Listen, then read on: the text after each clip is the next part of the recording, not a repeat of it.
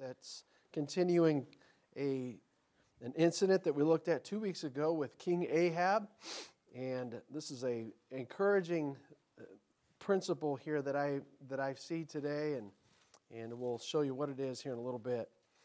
In 1 Kings 20, 1 Kings chapter 20. And we'll read the we'll read this passage um, and we will remind you of what's going on here in it.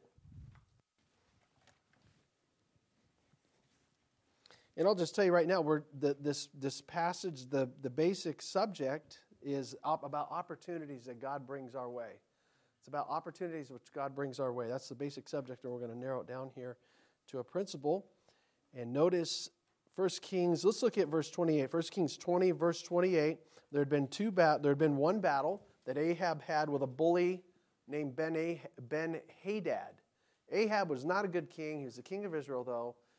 And Ben Hadad was the northern Syrian uh, king. And he came in, he's basically bullying them. And God enabled Ahab and Israel, the minorities outnumbered, to beat the, the innumerable, uh, uh, highly numbered, I should say, Syrians. And so now they're going to come at them again. The Syrians are going to come back. And notice some of the things that are said here about that. Verse 28 There came a man of God and spake unto the king of Israel. He's preparing him for the second battle. And he said, Thus saith the Lord, Behold, because the Syrians have said, in the previous, at the end of the previous battle, because the Syrians have said, The Lord is God of the hills, but he is not God of the valleys. Therefore will I deliver all this great multitude into thine hand, and ye shall know that I am the Lord. So here we go. They're getting ready for the second battle. And it said in verse 29 they pitched one over against another seven days. And, it, and so it was that in the seventh day the battle was joined. And the children of Israel slew of the 100,000 footmen in one day. Now, the children of Israel are probably only around 7,300, around that figure. They slew 100,000 footmen, the Bible says, in one day. Wow. Look at verse 30. But the rest fled to Aphek into the city, and there fell a wall upon 20 and 7,000 of the men that were left. And Ben Hadad fled and came into the city into an inner chamber. So there's a second battle. Israel, who's outnumbered, they look like two little flocks of kids, little, little small groups of goats against this vast number of Syrians. When they fight, Israel, still, this still happens today. They're outnumbered by so many people around them. Uh, they beat them. They beat 100,000 in one day, and then probably a day or so later, God causes this wall to fall on, as it says in verse 30, 27,000 more Syrians. But the key thing that you want to see is look at the end of verse 30. Ben Hadad leaves, he runs away. So the king is still alive. He came into the city into an inner chamber. Now let's notice there's a conversation that goes on. We get a peek in on a com- private conversation he has with his servants. Look at verse 31. His servant said unto him, Okay, these guys are, their tails are between their legs, so to speak. Behold, now we have heard that the kings of the house of Israel are merciful kings. Let us, I pray thee, put sackcloth on our loins and ropes upon our heads and go out to the king of Israel. Peradventure he will save thy life. So they girded sackcloth on their loins and put ropes on their heads and came to the king of Israel and said, Thy servant Ben Hadad saith, I pray thee, let me live. And he, that is Ahab, said, Is he yet alive? He is my brother. So they're sweet talking Ahab here, and Ahab's going right for it. Now the men did diligently observe whether anything would come from him, and did hastily catch it. And they said, Thy brother Ben Hadad. Then he said, Go ye, bring him. Then Ben Hadad came forth to him and caused him to come up into the chariot. So there's, they had this battle. Israel just did a hard punch in the face to this massive army. The kings fled and his servants, and then the king and his servants come back, and they're all humbled. Hey, can you just be merciful to us? And, you know, I'm your brother. And, and Ahab says, Yeah, my brother. Is he okay? Are you okay? He was supposed to do something there. He's supposed to, he's supposed to have killed him. And so these guys exploit the unauthorized mercy of Ahab. And so now they're, they're chummy.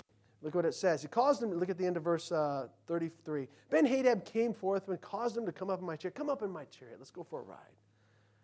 Ben Hadad, the enemy king, says to the, speaks to the Ahab, The cities which my father took from thy father, I will restore.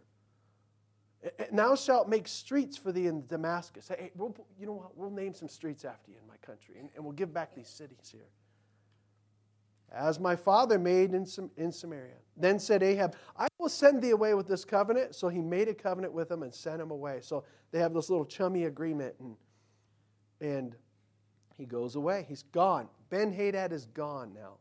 Ahab will never have him that close again. Now, this always happens. It's kind of like but there was a man of God who needed to go to Ahab. There's kind of a paraphrase there. That's what happens. Look at verse 35. And a certain man, this is kind of a twofold moment here. It's interesting. A certain man of the sons of the prophets, what means he was a prophet, said unto his neighbor in the word of the Lord, Smite me, I pray thee. And the man refused to smite him. Then he needed, he needed an instant bodily illustration, and the guy didn't help him. Then he said unto him, Because thou hast not obeyed the voice of the Lord, behold, as soon as thou art departed from me, a lion shall slay thee. And as soon as he was departed from him, a lion found him and slew him. I'm going to try to comment on that again later. Verse 37. Then he found another man and said, Smite me, I pray that. He's saying, I need somebody to hit me, and God wants somebody to hit me in the face because I need to have some injuries to show to somebody. Part of my message. So the guy's like, maybe this guy's like, I've been waiting to do this. but he didn't. He, it actually needed to be out of obedience. The man smote him, it says in verse 37, so that in smiting him, he wounded him. This is one time when a guy's glad he gets hit. It's part of his illustration. Verse 38 So the prophet departed. He has his injury. He's got to meet the king. It says he waited for the king by the way disguised himself with ashes upon his face. So he's, he's kind of doing this is a dramatic uh, presentation here. And as the king passed by, he cried unto the king and said, Thy servant went out. This is called a this is the sol, this is the soldier prisoner of war parable here. Thy servant went out to, into the battle, in, into the midst of the battle, and behold, a man turned aside and, and brought a man unto me and said, Keep this man. If by any means he be missing, then shall thy life be for his life, or else thou shalt pay a talent of silver. That silver, that'd be about a hundred pounds of silver, almost unattainable. And as thy servant was busy here and there, he was gone. And the king of Israel said unto him, eh, So shall thy judgment be, thyself hast decided it. And he hasted, and took the ashes away from his face, and the king of Israel discerned him that he was of the prophets. And he said unto him, Thus saith the Lord, because thou hast let go out of thy hand a man whom I appointed to utter destruction.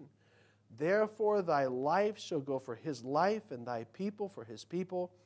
And the king of Israel went to his house heavy and displeased and came to Samaria. So, the basic principle here is this we'll say it that God is often, God is often, I think, is a general rule for certainly every Christian and often even unsaved. God often brings us opportunities that are within our grasp. And we'll look at the types of opportunities. God's often bringing us opportunities with our, within our grasp, but we must be wise in seizing them. That's the principle. God brings opportunities to all of us, young and old, and we need to be wise in seizing them. How many of us saw Halley's Comet? I think I've mentioned this before, and I sound old every time I start talking about it. Okay. And it comes every, what, 75 years? Something like that? I remember when I was like sixth grade, and I thought I saw it with the naked eye. And then I remember it was like a week or so later, I said, Oh, you won't see it again for another 75 years. And I was like, Oh, let's see, what am I, 11? Uh, 86? Maybe I'll be that. So I might, maybe I'll see it again. And even if I have bad eyesight, I'm sure there's good telescopes or something that will help me. That opportunity doesn't come very often, right? Um, Rusty sometimes works with, uh, you know, steel and do a little forging sometimes just for fun, okay? Um, if you have some steel and it's cold, now they have thin cold roll steel. That's a different story. But your typical bars of steel and stuff like that, it's not going anywhere. But when it's heated up to the certain temperature, usually cherry red hot, now there's the opportunity to bend it and mold it and then quench it and harden it and all that stuff. There's a process. You don't just take steel. I mean, even this is some um, square uh, stock steel here. That stuff right there, they may have had a bender, but a lot of times it takes heat to, to bend something. And then when it cools, it's it. And a lot of times there's, there's things around us that just seem like iron cold iron and I don't, you can't move it, you can't change something. But sometimes God heats up something where you can change something, you can bend something. Sometimes God brings a Halley comet around your way where you can see it. My boys, Noah and I, see Noah, John, James, and Grant, we went to the, the older Hohokam Stadium where the A's now play off of Center Street north of Brown. And, um, or is it McKellips? Yeah, it's north of Brown. And uh, we we went to what two months ago. We wanted to see a spring training game. We watched the Oakland A's play the Dodgers, and Dodgers is a pretty good team, and so that was pretty neat. I had a, I had an opportunity on my schedule. I'm like, okay, I got this time. We got a little. We had a little bit of God bless with a. There was an offering that came in, and I didn't expect that helped us. I'm like, this is going to buy us some spring training tickets, and a, where did we eat, Noah? Oh, the Chinese buffet place. Yes, it's what you do on Man Day. That's what it is. They're like, Dad, we do about one or two of them a day. It's man day, and he's just the man, the man, little man, you know. We do man stuff. And so, which usually involves eating something that was killed. So, so anyways, uh, so we went to it and watched the ball game, and I'm like, and I was, I was really praying. I was like, Lord, because Noah and, and, Jimmy a little bit, not so much John. He just wanted to be there and look cool. And so, uh, he, and uh, you know, Jimmy, Noah definitely, and Grant we want to get an autograph. Can we go buy a ball? And I was looking at the price of a really an official MLB ball. I was like, that's kind of expensive. So we just bought kind of a cheap something, you know, from Walmart. But hey, it's enough. You got that. You got a Sharpie. We're going to try to find one of these guys. It was hard to get access to them before the game, but I was trying to do some research of where where do they usually go after the game and because there's these little windows of time. I did this when I was a kid. There's windows of time to catch these players at these spring training games to get some autographs. And it doesn't just come around anytime. So I was doing research and, and I'm like, okay, guys, I, I heard that there's a spot over here on the right field by the end of this gate at this thing, and they parked this bus, and at this 30, 45 minutes after the game ends, they'll walk there, and you'll usually be able to see the. This is just for the away team, which is the Dodgers. And so I got it all calculated. I'm like, okay, that's what we're going to do. We're going to go over there towards, in fact, we're going to go there right at the, the top of the ninth inning. And we're going to go ahead and stage ourselves. And we did it. They waited 30, maybe 40 minutes. They just hung out right there. And, we're, and then all of a sudden, these other little, little dudes are coming around with their pens and their balls and their baseball cards and stuff like that. And we're waiting by this gate for them to walk up. And uh, the boys, three of the boys had a good spot. And, um, and I was just kind of standing. I told them what to do. I said, hey, you, you say, if you don't know their name, you say, Sir, can I have your autograph, please? Or if you know their name, you say, Mr. So and so, can I have your autograph, please? And, and hold it out there and be aggressive, you know, and, um, and you'll probably get something. Well, that means when the, while the game was going, a real a blessing happened. There was, so I don't know, there was probably 3,000 people there. There may have been all of 30 different foul balls and different things that went over. Grant got a ball. Uh, was it a foul ball or they threw it over, huh? They threw it because I was like going to the bathroom or something. I came back and they're like, Grant's got a ball. And Grant's like, you know, he got a ball. So that's an official one. And he got that one signed, didn't he? Did he get that one signed? Okay. And so, anyways, so the game, towards the end of the game, I had the boys over there. And sure enough, they're reaching over, and some of the players came up, and they each of them got a signature. And that was nice, wasn't it? And they had a short window of time to, to, to engage one of these guys and get them to sign. And I don't even know these guys are. They don't sound famous to me. I think one of them, huh? One of them actually played in the game. See, what happens is, what happens is, see, if you don't know spring training games, you're to get some no-namers there, like from the farm league, and they, they may or may not be anything. So hopefully, we'll see what happens. So they had that opportunity, and I wanted to teach them, you got an opportunity to get it, get their signature. And, um, and so that's what they did. And and, and, and then me as a dad, there was opportunity in the sense of a parental thing. I'm like, I, this is, another, this is a point in the message we'll look at. You know, if you're older parent, you're like, I wish I could go back and take my kid to an extra ball game. If I had time, I would do one more camping trip.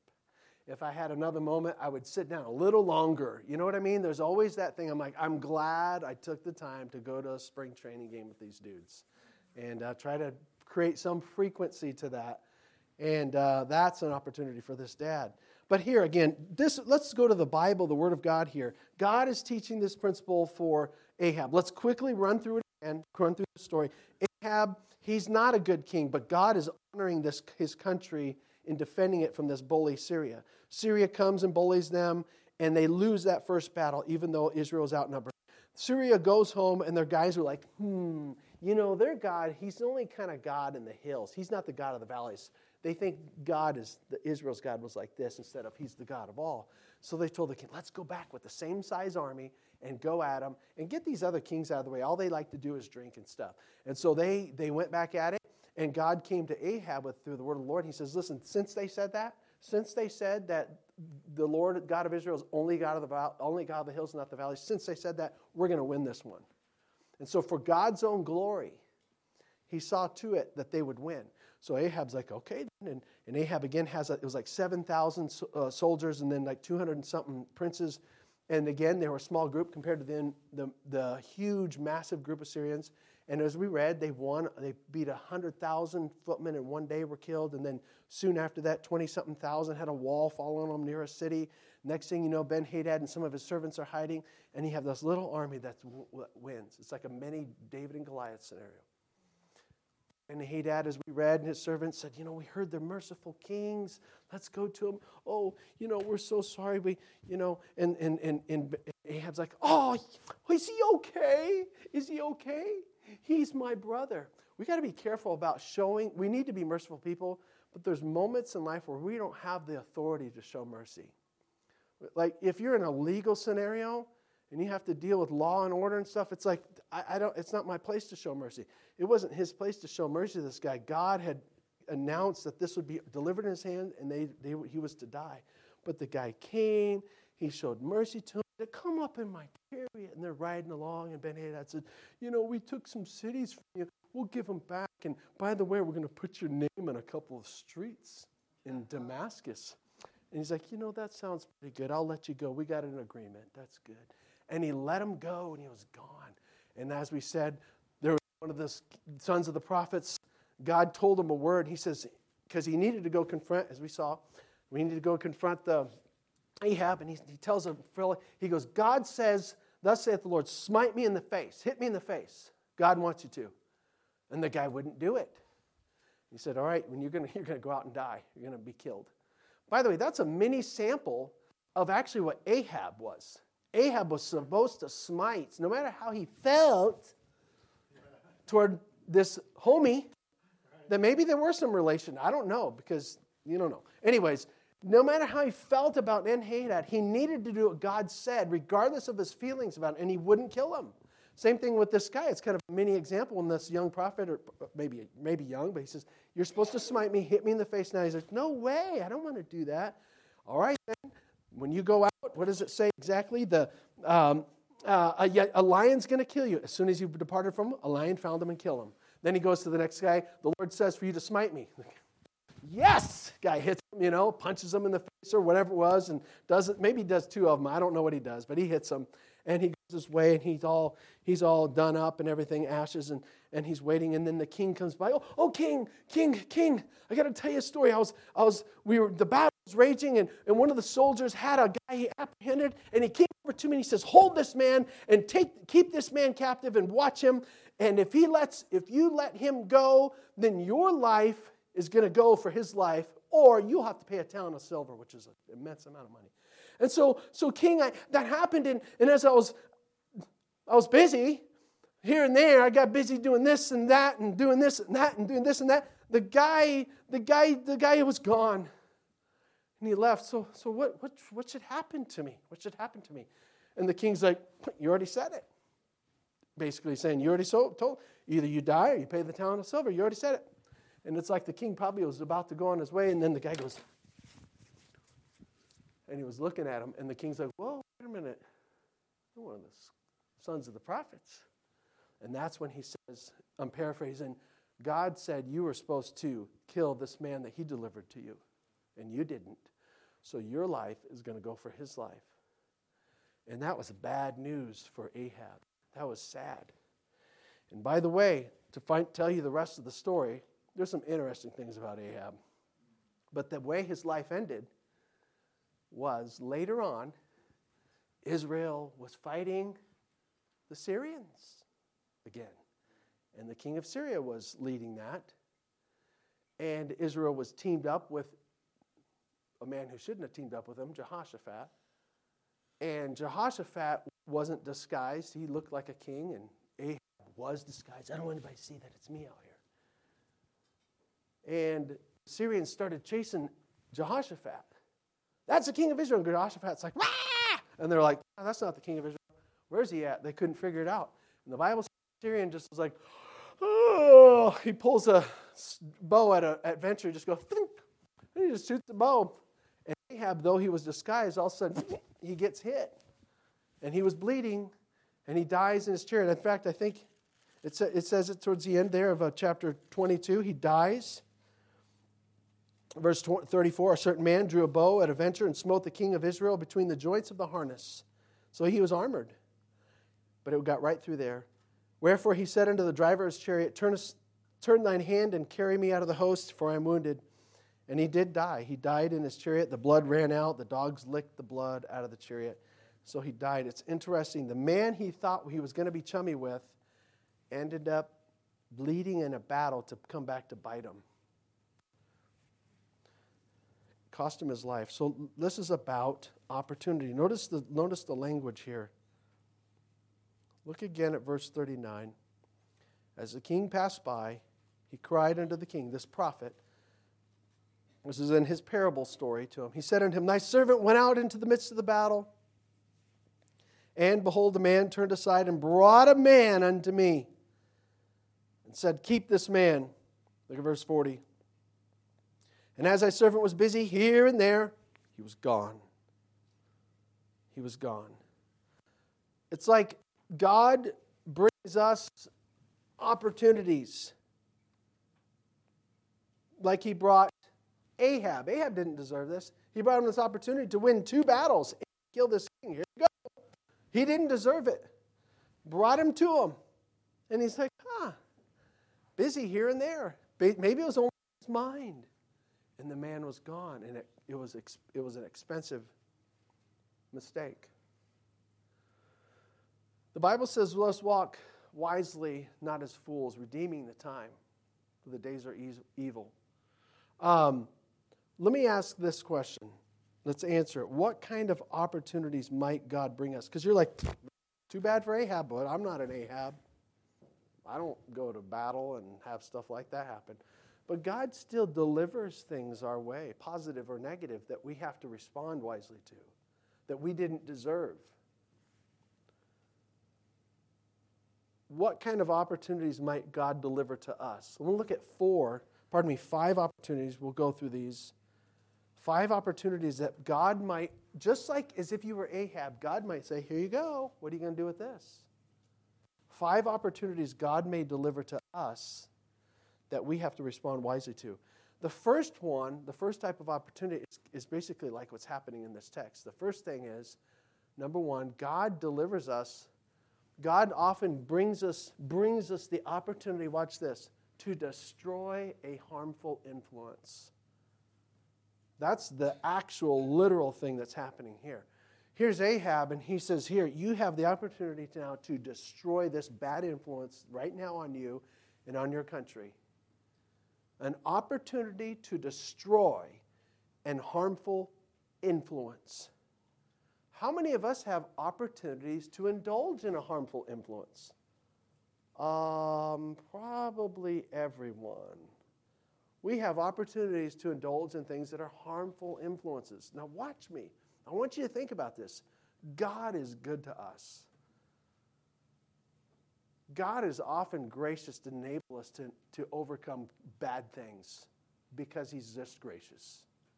There's all kinds of vices and attachments and addictions and allurements and all sorts of everything, chemical, uh, in all types of the whole range of stuff that's harmful to us that we battle with and somebody may be battling with now. But there's a God of grace that's gracious to us, pathetic Ahab, to say, You can be delivered of this. The Bible talks about there's no temptation taking you, but such is common to man. But God is faithful, will not suffer you to be tempted above that you're able, but make a way of escape. And, and he's, he's, he's, we can go to the throne of grace and great, find grace to help in time of need. Think about this. Okay, you ready? Here's an example, Old Testament example. What happened with Saul? Didn't Saul do something here? He had to go to battle and utterly slay all the what? The Amalekites, right? And he really didn't do that. He had opportunity to utterly slay them all because they were not a good influence. They had their, they had their chance with God. It was over. But what did he do? What did he do? What did he spare? What is it? Who? Agag. That's the main thing I wanted to point out. And then all the good stuff. He spared Agag. And I believe when we read in the book of Esther, Esther 3 1, when it mentions this Persian, in Persia at least, this man in Persia, Haman, who's an Agagite, gives him a lot of problems later on. It came back to fester and bother Israel. Now, God gave them victory over that. Okay, look quickly. Let's go look in Psalm 101 8. You can hold your place if you'd like. But uh, Psalm 101, verse 8. I, I was reading this the other day as I was going through the Psalms. David's really determined in this psalm. I will set no wicked thing before mine eye. I hate the eyes. I hate the work of them that turn aside. It shall not cleave to me. Look what he says in verse 8. Psalm 101, verse 8 I will early destroy all the wicked of the land, that I may cut off all wicked doers from the city of the Lord. This is, this is what, David? I don't know if he's a king yet or what. Maybe he's determined as a young person who's going to be king. And I'm not going to tolerate um, uh, mischief and wickedness in the land. I'm going to cut it off early. When I have a chance to, to get it down, I'm going to get it down and get, it, get rid of it. Right now, we, I've had these moments and I got to get on top of it again. But so this is your pastor's thinking. My boys and I maintain the property. And when it's rain, when it rains, I'm like, oh no, weeds are coming. You know, so what we try to do is we try to spray the gravel, gravel road, all these gravel spots, even this part that belongs to the city because we don't like seeing it. We spray that with this pre-emergent. And we spray all the gravel and let it soak in, and usually it helps put it off for two or three months so the little seeds that are dry seeds right now in the ground waiting for water, when they get sprayed, it's kind of like they're neutralized, and then we get our grandkids get cancer later because it goes down to the water table. So anyways, but anyways, that's uh, another deal. But you know, I'm trying to. I'm like, okay, this is the chance to. Because remember, we had all this rain in the spring. And I was like, oh, I didn't get the pre-emergent down. Oh, like we're gonna get it down now. And so we did have we did have one landscapers help spray one round of it. I think I'm gonna do another round, and just for good measure. And so it's like when you have the opportunity to put down something that's harmful, do it. God brings those opportunities our way. If you have an opportunity to quit a sin, to quit something, to quit drinking, to quit drugs, to quit porn, to quit that relationship, and you feel like God's given me the then do it. Take that opportunity to destroy it while you can. You have that bad uh, movie, that bad media. There's a garbage right next to it. Throw it in right now. Don't hang on to it because it may come back to bite you. God brings opportunities to, for us to forsake sin. Number two, God brings opportunities he brings along captive audience. Opportunities number two to describe the gospel. Opportunity to describe the gospel. He delivers unto us. God delivered in Hadad to Ahab. Sometimes God delivers a captive audience to you and I. A captive individual. Yesterday, Noah and I were visiting over here by Guadalupe and Gilbert. And you know, I'm like, I don't know what am I get visiting. Sometimes it's good, sometimes bad. We started going talked to a few people, and this one lady stood out. She just started standing there and listened. I talked, and she just kept listening. I'm like, okay, I'm to keep talking. I'm to ask her some questions, and we gave the gospel and said this, you know, tried to help her see that Jesus Christ is a real person, and He cares about her, and He wants her to know who He is. And we just kind of tailored this gospel of Jesus right to her, and she just kept listening. And I'm like, we're going to keep talking then. So we eventually had to end the conversation and got her address and stuff, try to write her a note and encourage her and her boyfriend to get to get to church and to follow up with some go- more gospel witness. But God brings opportunities. He has a He captivates people. Sometimes I'm not always faithful with somebody. I, sometimes I have somebody captive to listen to me, and I just kind of dismiss it. I remember one time I was having a grumpy day at work with my dad. This is years ago, not because of my dad, but uh, but I was just kind of having a grumpy day, and um, it was toward the end of the day, and there was a there was a guy. He was a Mormon guy named Dave Millett, and uh, we were doing something for him, and and uh, we'd, he'd come every now and then just check on his job, and and um, and it was towards the end of the day, and he came, he was chatting with me and chatting with me, and I was just kind of like, all right, you know, kind of want to go my way, and he kept chatting with me. He kept asking me, "Well, what do you? Because I just got back from college. I mean, I was going to school locally, and he's like, so you go to a Bible college? Like, yeah, yeah, I go to a Bible college. And then, and I'm like, and I, and I just kind of was not minded. And then he asked me another question, asked me, and then I was just kind of like putting him off and putting him off. And then I realized later on he went and got in his car and drove away and came back, you know, later on to check on his car when it was, or get his car when it was done. And I'm thinking that little moment, like, why did I do that? I should have stopped. This guy was asking me questions. And my boss would have been okay if I talked a little longer. Well, I should have just stopped. Yeah, I do go to Bible college. It's a Baptist college. And, and the guy was listening. I should have, I should have uh, capitalized on that. He delivered a man unto me. And I didn't. There's been other times I did, and I'm not perfect. I remember we've told you before, there's a guy, he was fumbling with his lock right here at the post office. He couldn't get his bike unlocked, and I went over and helped him or something. I think I had Gideon and Michael with me or something on a Saturday. I walked over and talked to him. He's a Vietnamese foreign exchange student living with a Mormon family. And he started standing there, and I said, Where are you from? Vietnam? He goes, Oh, yeah, I know a guy in Vietnam. It was at the time Mike Sands. I said, I got some pictures over him on the wall when we had the missions thing. Really? Well, mate, go see. And so he started walking to him, like, Yeah, come on in. So, he, come on, he comes, he, he's like looking, Wow. He starts asking me all these questions. He had good English and everything. And then he comes in here and sits down and, and starts talking. Literally did this. I told you this before. He literally, so what does it mean to be a Christian? He just did that right there. Well, alrighty then. And so I got, I had the dry erase board right behind. Me. We're in junior church. Here we go. You know, I just did a little gospel. I'm like, that's great. I, and you got to think, you got to think, just the ladies sang the song, in all their ways acknowledge him. Ah, God just did this. God just delivered this guy to me. So I need to not let him go. Know, okay, I'll at least tell you what the deal is. And he started asking me some questions from a Mormon angle because he's living with the Mormon family. And I just gave the gospel and left it at that. That was my responsibility. And I'm just saying, oh, uh, we get opportunities to speak at a funeral, speak to an individual, to whatever. Brother Adam's got to give a, he's going to give an address at the uh, commencement of Tri City Christian Academy this Friday night. He's got opportunity to encourage the students and get a little gospel plug in there. God does that. He delivers those things. Number two, he get, or number three, he, he delivers us opportunities to develop children. He brings those little critters our way for a little time, right? Not for long. They think it's forever. Oh, I want to do this forever. I want to make my bed all the time. You know, no, you're not here forever. Trust me, it moves, it goes quick. They bring you for a little while. And I have opportunity. There's words in the Bible that describe those things like while they are tender, children are tender.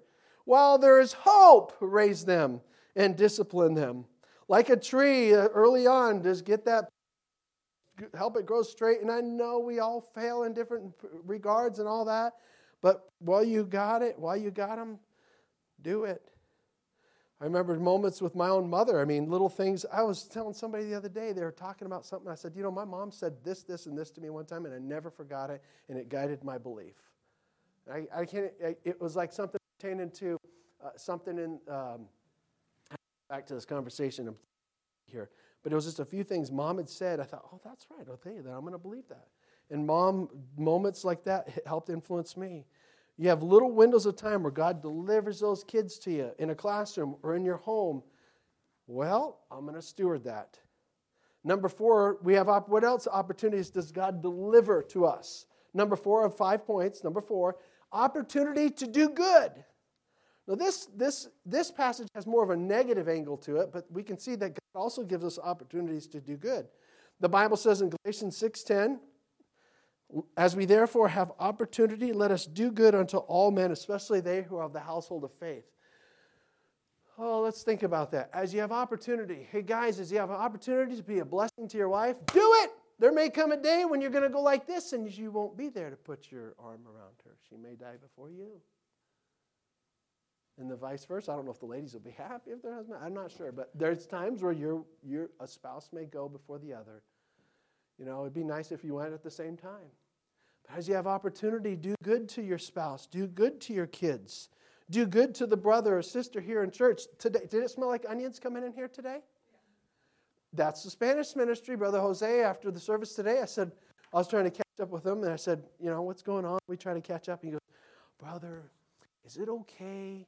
He said, We're going to do, one of the brothers in the church is a chef, and he actually has like this mobile thing where you can cook tacos on a grill and all that, which I need to think about that. I'm going to do something with this. But, anyways, uh, he, he said, brother so and so is going to bring this and we're going to do tacos. And we've invited different people and friends. They come, and if they buy it, the money's actually going to help this family that has this medical need. There's another family friend that's associated with one of the families here that has a medical need or there's some crisis, and the Spanish ministry says, We want to be a blessing to them. We want to give them a gift or some money or something, but we're going to do it by raising the money. So they cook the tacos, the church members and attendees come and their friends, and Apparently, they ate tacos and bought some for whatever price. And they collected the money and they're going to go help give it to this family. I was like, that is great, brother. We need to do that more often, and so do we. Things like that, that's creative times to be a blessing to somebody. That's what God says. So, as we have opportunity, let us do good unto all men. um, you do do that, and you're a blessing to people. My wife, when we had Mrs. Flannery and Mr. Flannery, there was moments where Mrs. Flannery just looked at her family like her kids. And our kids like her grandkids. And some of you all too. She'd give out gifts, I know, to the Cecilinis and stuff. And, and I remember was times Deb's limited sometimes in her energy and her time. But there was moments where she's like, you know what, I need to go over there. I want to help her organize something in her house. And she did. And again, Deb's extra time is not, you know, she doesn't always have that, but she did. And and there was other moments where Deb just tried to just do something to, to just extend a, um, a blessing to her. And then, of course, she gets COVID and she gets tested, found out she had leukemia anyways, and she died quickly. And I know Deb was glad that she, you know, redeemed those moments. Same thing with, you know, your parents and loved ones around you. See my dad having an issue. And my dad's been around, quite frankly, like, man, he's, he's around a while here. You know, we're not, he had this uh, he's got emphysema. He's got this issue there in his uh, esophagus. I'm like, I don't want to take my dad's presence for granted or my mother. You know, I want to do good as, as I have opportunity. God delivers them to me. I want to be a blessing as I have opportunity. Sometimes you don't. But we have to steward opportunities. And last of all, and this is it can't go without saying, we have to say this. What kind of opportunity might God bring? God might bring the opportunity for a person to decide for Jesus. See, sometimes we have the idea of, oh, I'll, I'll do Jesus when I'm ready. Maybe. I'll do Jesus I'm just when I, when I want to. You know, there's a, there's a mutual working to accepting Christ. Did you know that? He works on you. He, he, he convicts you. He draws you. It's not just like, um, when I'm, I'll, I'll, I'll call you when I'm ready. It's not necessarily like that. There's a dual moment here that I believe is the will of God, the will of man, God drawing, man responding. Let's look in John 12. John 12, 35. Jesus said this to the audience who listened to him. People listened to Jesus, they followed Jesus, they ate the food that he had multiplied and the fishes and all that. They had all the earthly benefits of being around Jesus, but it didn't do any good unless they would enjoy themselves the spiritual benefits and take him as their bread of life. And Jesus said things to people around him that, so that they wouldn't miss the most important benefit he is, and that is to light them into the next life and to be their light in, in darkness and to save them. All right, the language here, John 12, 35 and 36. Listen to this. And let's remember this for ourselves if we're not accepted Christ or for others that we're trying to work on. Jesus said unto them, Yet a little while, is the light with you. Walk while ye have the light, lest darkness come upon you. For he that walketh in darkness knoweth not whither he goeth. It's like Jesus is saying, Hey, I'm with you, I'm here, I'm speaking, this is light. It's like take advantage of it while it's here.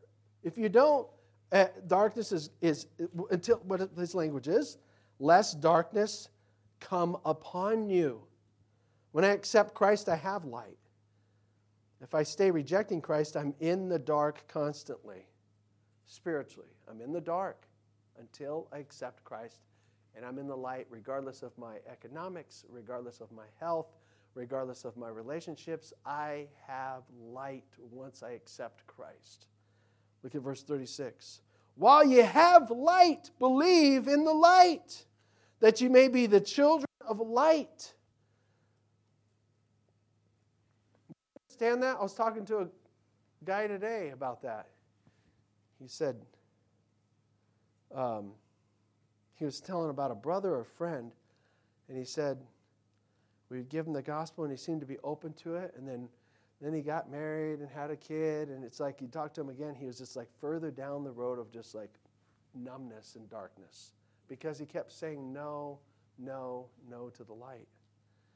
The now is the time to accept Christ. Remember these verses in 2 Corinthians? Go here, 2 Corinthians 6, and we'll be winding this up here in a little bit. 2 Corinthians 6, and we've often say this, and sometimes I hear people pray this. In 2 Corinthians 6, verse 2 about opportunity to be saved. He saith, for he saith, 2 Corinthians 6 2, I have heard thee in an accepted time, and in the day of salvation have I succored thee, supported thee. Behold, now is the accepted time. Behold, now is the day of salvation.